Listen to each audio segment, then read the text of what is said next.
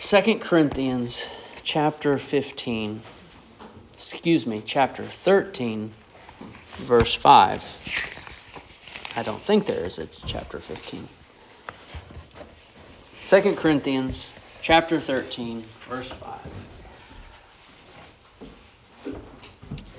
Last week, uh, we, in looking at Matthew in chapter 9, we came to the conclusion that as Christians, we ought to feast, and we ought to feast regularly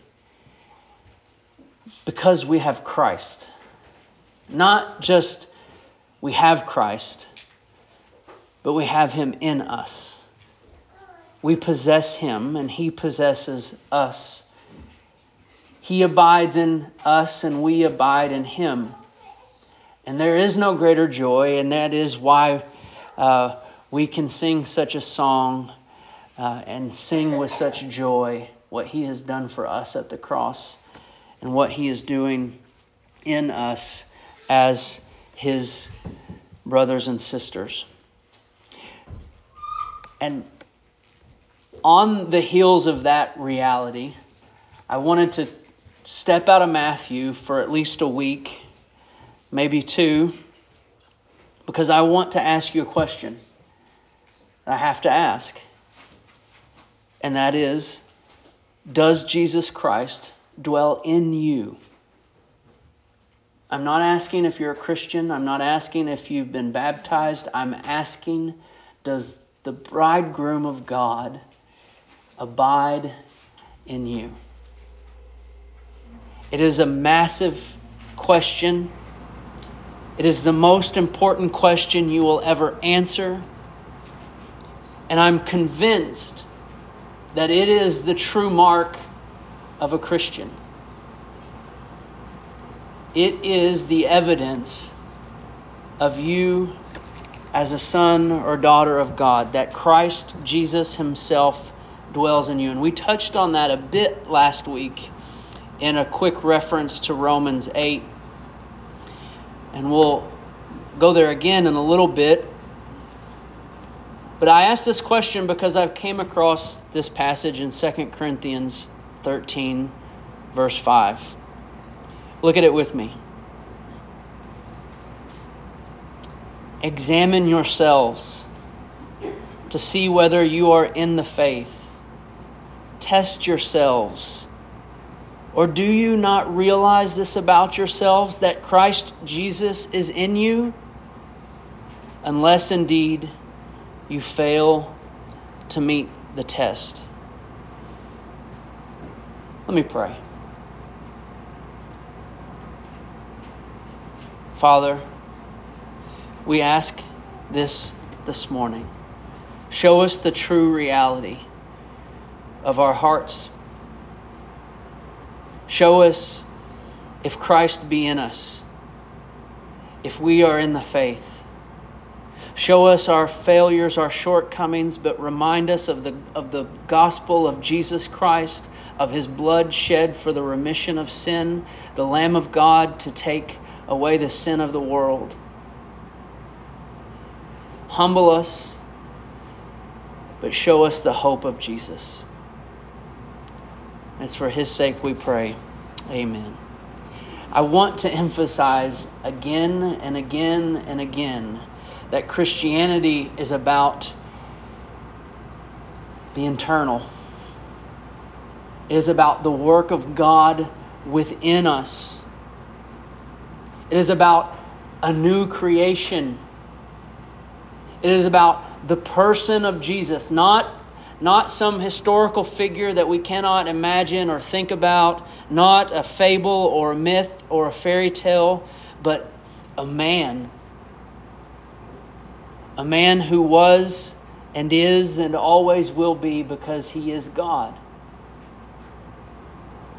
Now, I think we as a church, not Ozarks Bible Church, but as a church overall for the last, I don't know how many years, have shied away from the, the reality that a Christian is one who is indwelt by Christ, that he lives yes, at the right hand of the throne of God, but he lives also in his people.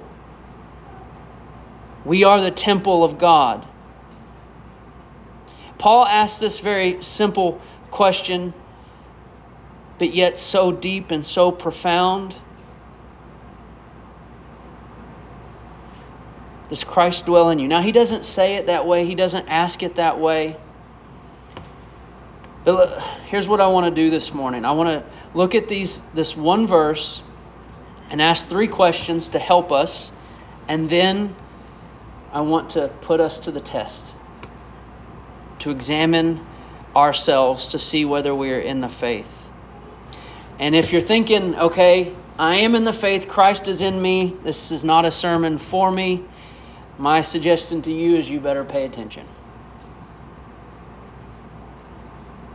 Three things that we can ask in this passage to help us to understand this test that Paul tells the Corinthians to undertake and ultimately for us to follow along with. The first one, what's the goal of this test? This examination he tells the Corinthians to undertake. He says to them, Examine yourselves, test yourselves to see whether you are in the faith. Now, if we work through Paul's language here, and he says, first, to examine yourself to see whether you're in the faith. But we take it a step further and realize that he wants them to say, but hey, Christian, listen, Christ is in you. Unless you fail the test, you fall short of the examination. And so, what does he want them to see and understand? Is Christ in you?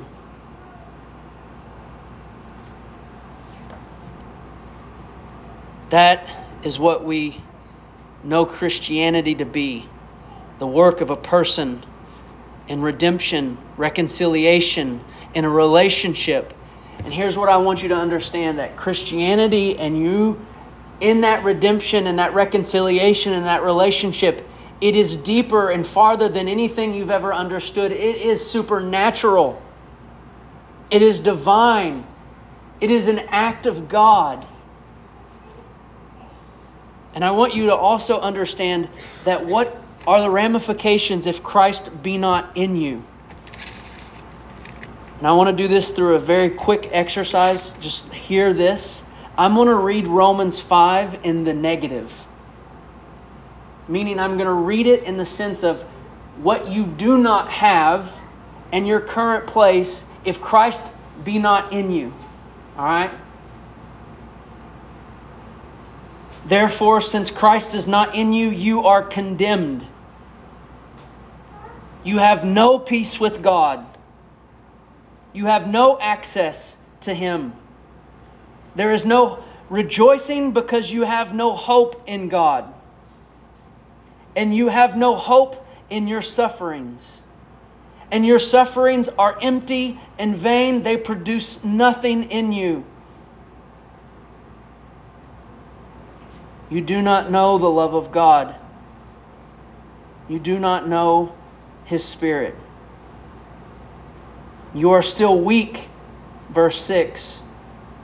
You are still ungodly. You are so far from righteousness. You do not know the love of God. You are still a condemned sinner. And you are bearing down on the wrath of God. And if Christ be not in you, you are still an enemy of God. That is the negative aspect of Romans 5. To not have Christ is to have that reality. What misery. How miserable and hopeless this life is and would be and eternity would be if Christ be not in you. That is the goal of this test is to determine if Christ is in you. The second question is what is the test or how do we examine? Now the words that Paul uses test, examine, prove um, can bring to mind some different uh, analogies. Um, maybe you're on the playground as a young boy, or hopefully not an older boy, and you get into it with someone and says, I want you to prove to me what you're made of. I'm going to put you to the test. Or perhaps to examine or to test or to prove is to squeeze something hard, to put much weight and pressure on it to see what comes out of it. Like a like grapes in a wine press. Or that when you turn up the heat when you're cooking to see what remains, to prove what is there. And what is expected to appear when one is proved, tested, examined, pressed down, squeezed, and cooked? What is one expected to see of a Christian? Christ. When we are tested and tried, in our sufferings and our trials and persecution, whatever it might be, when we are pressed what comes out ought to be Jesus Himself. How are we tested? Or I should say, by what standard are we to be tested? What is it to show and prove that we have Christ in us? But it, it is that which proves true always the Word of God. The Word of the Lord proves true. It is tested and tried, and therefore we examine ourselves, we test ourselves by the very Word of God because the Bible is our standard of living. The Scriptures give to us the rule. The Scriptures reveal to us the will of God the mind of God. Our statement of faith says it like this The Word is a perfect treasure of heavenly instruction. It says, the Word reveals the principles by which God will judge. And it says the Word of God is the supreme standard by which all human conduct, creeds, and opinions should be tried. You saw the power of the Word of God in 2 Kings. Half a, half a century of evil and wicked living in Judah. The Word of God had been forgotten, had been pushed aside. The dust was on the Bible in Judah at the time. But what happened? The word of the Lord was found, it came forth. And what did it say? Read this, teaching them to observe all that I have commanded you. Sounds familiar, doesn't it? Sounds like the Great Commission. Teaching them to observe all that I have commanded. The Word of God, the Scriptures, convey to us a set, a standard of moral behavior. Our actions, our words, and even our thoughts will be judged and held in standard by the Scriptures, by God's very word and judgment. But the scriptures don't just reveal to us how God desires us to live, but it also reveals to us how God divinely, supernaturally operates within us. His work that is being done to you. Think about the words of the new covenant that you find in Jeremiah 31, but also echoed in Hebrews 8. I will put my laws where? Within them. in their minds, I will write them on their hearts. That is the work of God, putting His word in us. And this morning, I want to take up the scriptures, the truth of God, the will of God, and to examine ourselves, to test our hearts, to see if we are in the faith, to press down upon us the weight of the Word of God to see if Christ comes out. And perhaps we find in Him, or we find in ourselves, areas in our lives where we have kept Christ out. I have seven tests, but we'll do three this morning. We'll do three this morning. Number one, do you trust in Christ? Don't fall asleep. Do you trust in Christ? And I don't. The, the shallowness of Christianity today has made biblical phrases and words so hollow. And I'm asking you, do you trust in Christ for eternal life? What I did not ask you just now is do you acknowledge a belief that you have to acknowledge so that you can live forever in heaven? That's not what I'm asking you.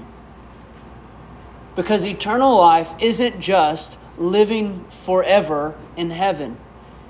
Eternal life in Christ begins in this life. Eternal life in Christ is living with a knowledge of who God is and who His Son is. Living day to day, now and in the world to come, with eyes that see Jesus for who He is. A mind for understanding the will of God. That is living eternally. Not just live forever, but live with an eternal mindset, with the affections for God and Christ and His Word?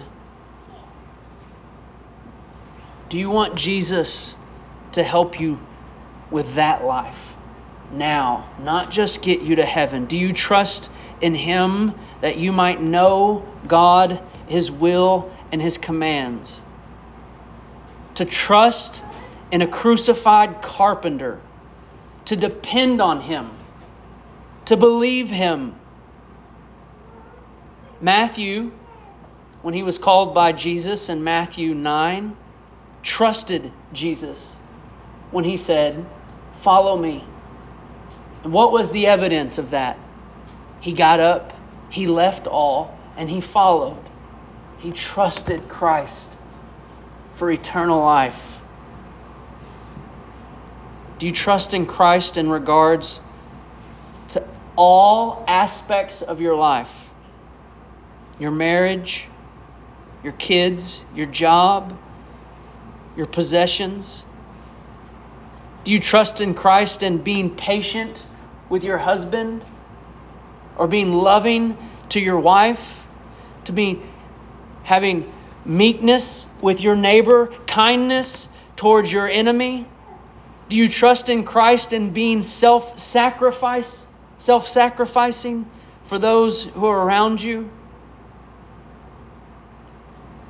The number one evidence that you trust in Christ, and perhaps it's in different areas of your life, but if you truly want to know if you trust in Christ in your life, examine your prayer life. Prayer is the number one evidence of your dependency on Jesus. Prayer tells you whether or not you trust in Christ. Do you pray for your marriage? If not, you do not trust Christ for your marriage.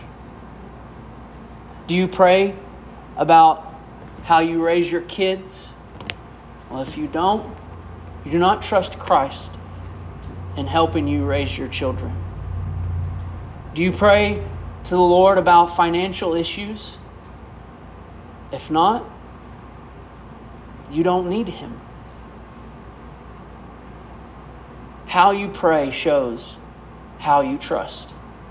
And if you are not praying, you do trust in yourself. If you lack prayer, you trust in yourself. We must examine our prayer lives. We must examine how we depend upon Christ. If we depend upon Christ, we know that Christ be in us. Consider the Psalms. O Lord, David says, but you, O Lord, answer me when I call. But to you, O Lord, give ear to my word, O Lord. The man after God's own heart knew that his dependency on him came out in his calling upon his Lord. God is like a bottomless well, a bottomless well of life and righteousness and love. And our prayer is the bucket that we let down into that endless, infinite well of life, righteousness, and love. And we have to ask ourselves is there any drops in our pails? Do we trust Christ? And do we see that in our prayers? Number two, the second test to see if we be in the faith, if Christ be in us, obedience to God. Obedience to God. Is going to sound a lot like what y'all heard in Sunday school class. Turn with me to Matthew 7.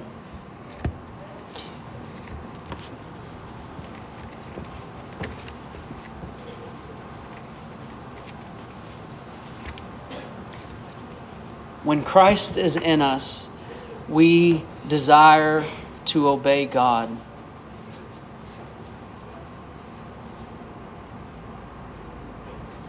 Matthew 7:21 Not everyone who says to me, Lord, Lord, will enter the kingdom of heaven. Your profession, as Brother Dan mentioned this morning, your verbal acknowledgement means nothing if you are not doing the will of God.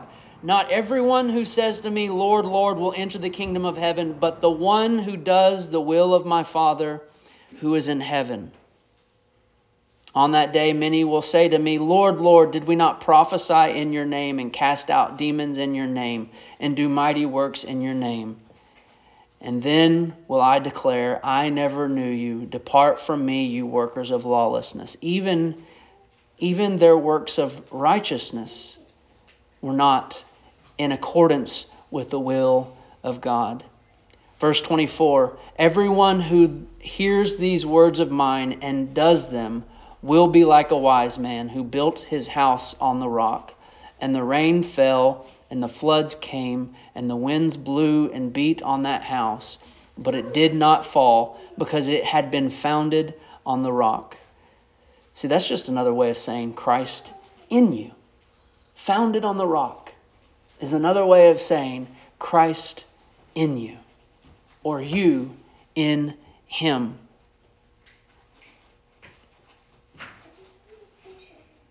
Now we have to understand this is not something, obedience to God is not something you work up.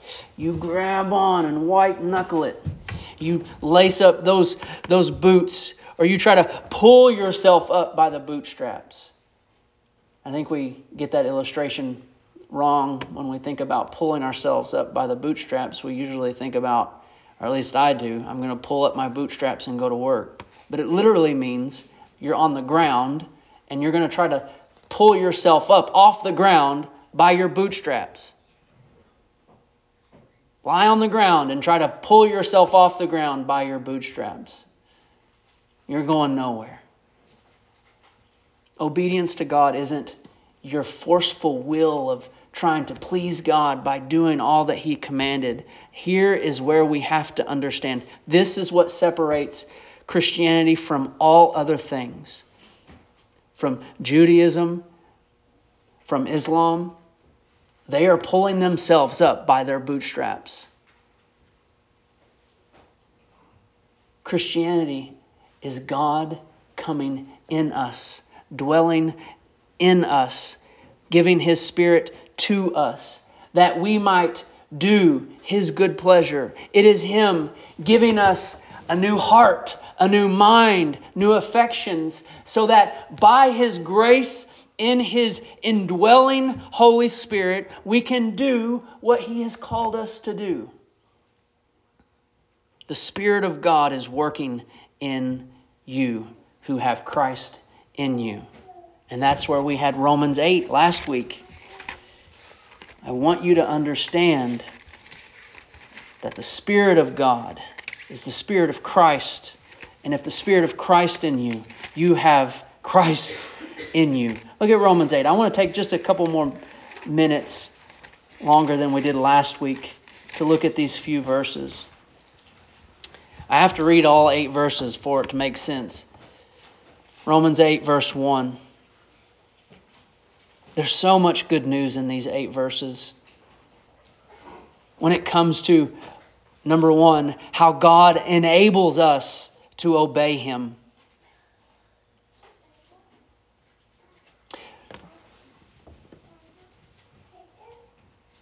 I think it was, I'll probably butcher this quote. I should have looked it up.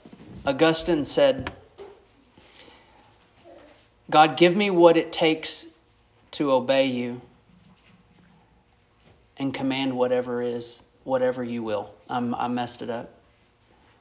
Give me whatever it takes to obey you, and then command to me whatever you will. It's not the way it goes, but that's you get the gist. You get it. And this is what verses 1 through 8 says. There is therefore now no condemnation for those who are in Christ Jesus or who has Christ in them. For the law of the Spirit of life has set you free in Christ Jesus from the law of sin and death. For God has done what the law weakened by the flesh could not do, by sending his own Son in the likeness of sinful flesh and for sin. He's saying you can't pull yourself up by your bootstraps. By sending his own Son in the likeness of sinful flesh and sin, he condemned sin in the flesh, in order that the righteous requirement of the law might be fulfilled in us, who do what? Walk not according to the flesh, but according to the Spirit. There's the Spirit at work in us. For those who live according to the flesh set their minds on the things of the flesh, but those who live according to the Spirit set their minds on the things of the Spirit. And I want you to pay real close attention to these next three verses. For to set the mind on the flesh is death but to the set the mind on the Spirit is life and peace. For the mind that is set on the flesh is hostile to God, for it does not submit to God's law. Indeed, it cannot. Those who are in the flesh cannot please God. They're pulling and pulling and trying, and they want to. But if they are in the flesh, they cannot please God. You must obey God only in the Spirit. Walking in the Spirit equals obedience to the law of God. I, and it says it backwards in this in verse 7. Look at verse 7. For the mind that is set on the flesh is hostile to God, for it does not submit to, the, to God's law. So let's think about it backwards then. Who is for someone who is walking in the Spirit, are they hostile to God? No. What else? Can they submit to God's law? Indeed, they can. You want to know what it is to walk in the Spirit? Honor God and obey Him. Honor God and obey Him. By the power of God, you can do that. By the indwelling Holy Spirit. Do you understand? God says, Obey me. Yes, I will come to you and teach you and help you and lead you. I will write my laws within your heart and on your mind. I will give you my spirit. Go read Psalm 119 this week.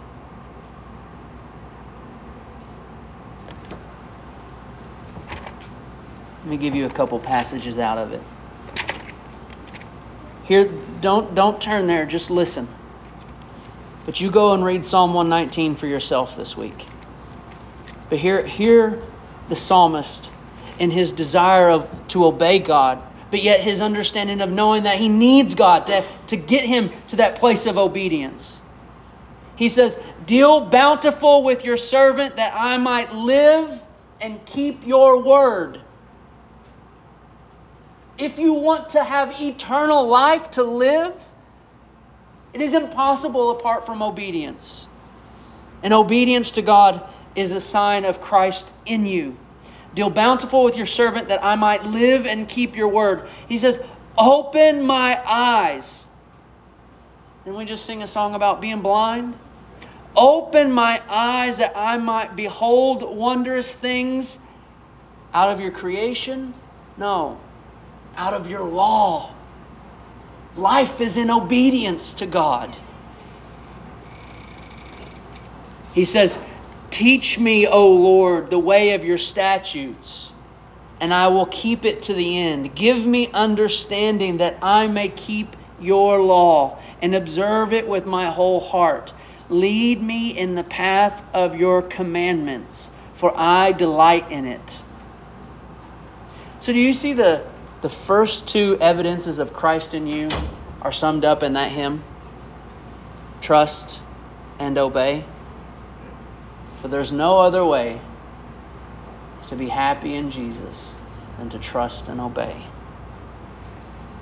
You know, that's when we baptize someone we ask two questions, and those two questions summarize those two realities. Number one, do you believe that Jesus is the Son of God sent by the Father to live a perfect life and not just die, not just die for sins, but to die for your sins? And to answer in the affirmative is to trust in Christ. The second question is Do you desire to turn from your sins, follow Jesus, to live and obey for the rest of your days all that He has commanded. And to affirm is to say, I repent and I want to obey my God. What's your relationship like with your Bible? What's your relationship like with your sin? Those two things ought to help you understand whether or not you fail this aspect or pass this aspect of the test obedience to God. Do you know what to obey? Do you know His commandments? The only way to know how to obey and, to com- and, and what He commands is by reading His Word. If you lost your Bible, how would that affect your week? Like, would it? Take up the book. Pray for help. Trust Christ. And obey God. Now, you put these together and you do what I just said. You take the Bible serious. You depend on God seriously in prayer. You trust in Him and obey Him. The third test you will pass growth. Growth in holiness. And when I say holiness, this is, is what I mean to become more like God. To become less like your old self a rebel, opposed to God, disobedient to God. To grow in holiness is to become less like the world, who's living in the passions of the flesh and carrying out the desires of the body. To grow in holiness is to become more like Jesus. Holiness is to be like no one else. That's why we call God holy, it's because no one is like him. But yet, in this divine, supernatural way, becoming a Christian isn't just getting to heaven, but becoming a Christian is being called by God to become like Him. And not only does He not call us to become like Him, but He enables us and guides us and directs us and makes us more like Him. That's God's command and will and purpose for His people from Israel at Mount Sinai to us today. He declared, Be holy as I am holy. Do not be conformed to the world, but be conformed to God. That is great evidence that Christ be in you, is that you become more like Christ. Ephesians 5 gives the, the, the, the biggest mountain of command there ever was. Ephesians 5:1 says, Therefore, be imitators of God. I want you to hear that. You are commanded to imitate God, Christian. Not act like a Christian, not play the part, but to imitate God. And for someone who has Christ in them, it is the burning desire within their bones that they become less like the world and less like their old self and that they are purified that they're pressed and they and the heat is turned up and that all those impurities would be taken out and that they could be more like their lord. That is god's eternal purpose and plan for all who are in Christ and all who have Christ in them. We all know Romans 8 real well, right? At Romans 8 28. There's one thing we must understand that I don't think I've driven the point enough. And we know that for those who love God, all things work together for good. That's such a sweet verse to know that for those who love God, that everything is working out towards good. But he says, for those who are called according to his purpose. So, what is the good and what is the purpose? Well, it's given to us in verse 29 that you're conformed to his son. Your suffering, your trials, your persecution, your, your struggles, are all given to you and directed in order that, not that you would be someone who is holier than thou or you've learned all the lessons of life, but that through all of that, that you, with Christ in you, become more like Him. That's God's desire for all who are His. And the examination for this comes out most evident in Hebrews 12. And we spent much time in this when we looked at Hebrews. It's very cut and dry. It is very clear.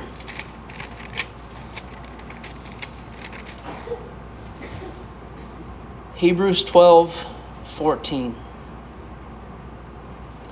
Strive for peace with everyone and for the holiness without which no one will see the Lord.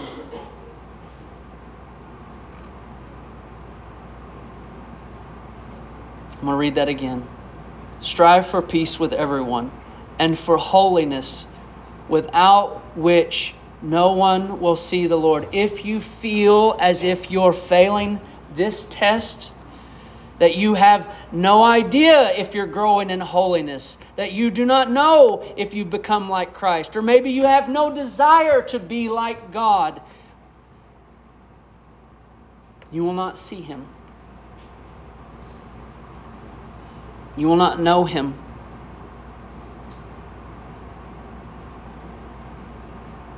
Do you desire and strive to put to death your sin, to seek the glory of God, to be made more like your, His Son? Only those who are being made like Jesus will see Jesus. And that's why John writes Everyone who thus hopes in him purifies himself as he is pure. If you have hope in Christ, you will seek to be like him. Whoever hopes in him who is pure purifies himself as he is pure. Now, here's the evidence. Here's the reality. We all have fallen short of this. We can all press apart our lives and see that we have failed the test in some aspect. For some of us, it is in its totality. Some of you are sitting here and have not Christ in you. But if the Spirit is pressing against you, you have not passed the test. I also want you to understand that the Spirit says, do not harden your heart. But turn from your sin and follow Christ. Trust in Him. Seek Him. Depend on Him. Pray to Him and cry out for forgiveness. And He will come to you and make home within you.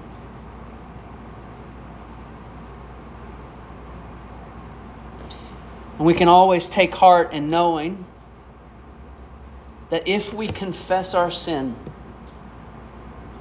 if we fail to meet the test, but confess our sin, He's faithful and He's just to forgive us of all of our sin and to purify us and to cleanse us of all unrighteousness. This is the glorious gospel of Jesus Christ.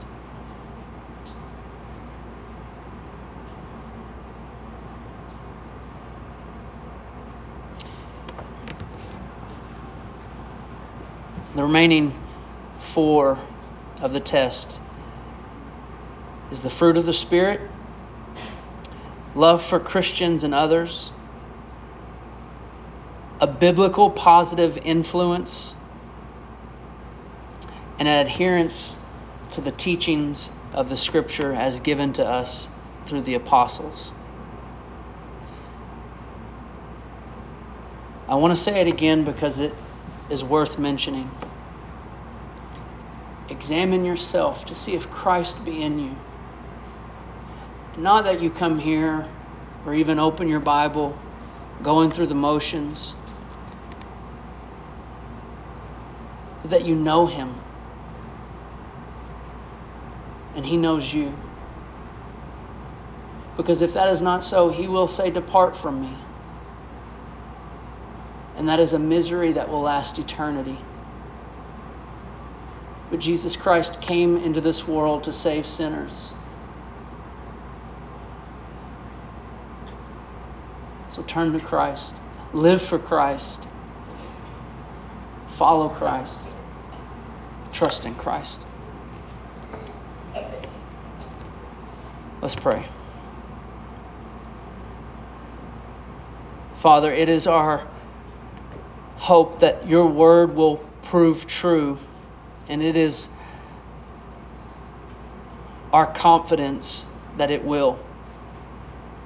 For your word is living and active and sharper than any two edged sword, and Father, it pierces between spirit and soul, between bone and marrow, and none of us can escape it. None of us can hide from it. And we're counting on that this morning. Lord, not that we uh, hear this word and say, Well, I'm downcast and therefore I, I cannot have joy or hope, but that we're reminded that as your word is living and active and sharper, that it puts to death sin within us, that it crucifies our old man. And that is our plea to you that we would leave today walking in a newness of life, seeking to conformity of your Son. That we will not fail the test that Christ be in us. Humble our hearts, but fill us with joy. God, knowing that you are working supernaturally, divinely within us to bring out your will and good pleasure in sinners like ourselves. Let us stand in Christ as he dwells in us. Father, show us how to stand firmer on him, to trust in him greater, to desire obedience as he was obedient in this life, in his life. And let that fill us with peace and joy as we live all of our days. In Christ alone. In His name we pray. Amen.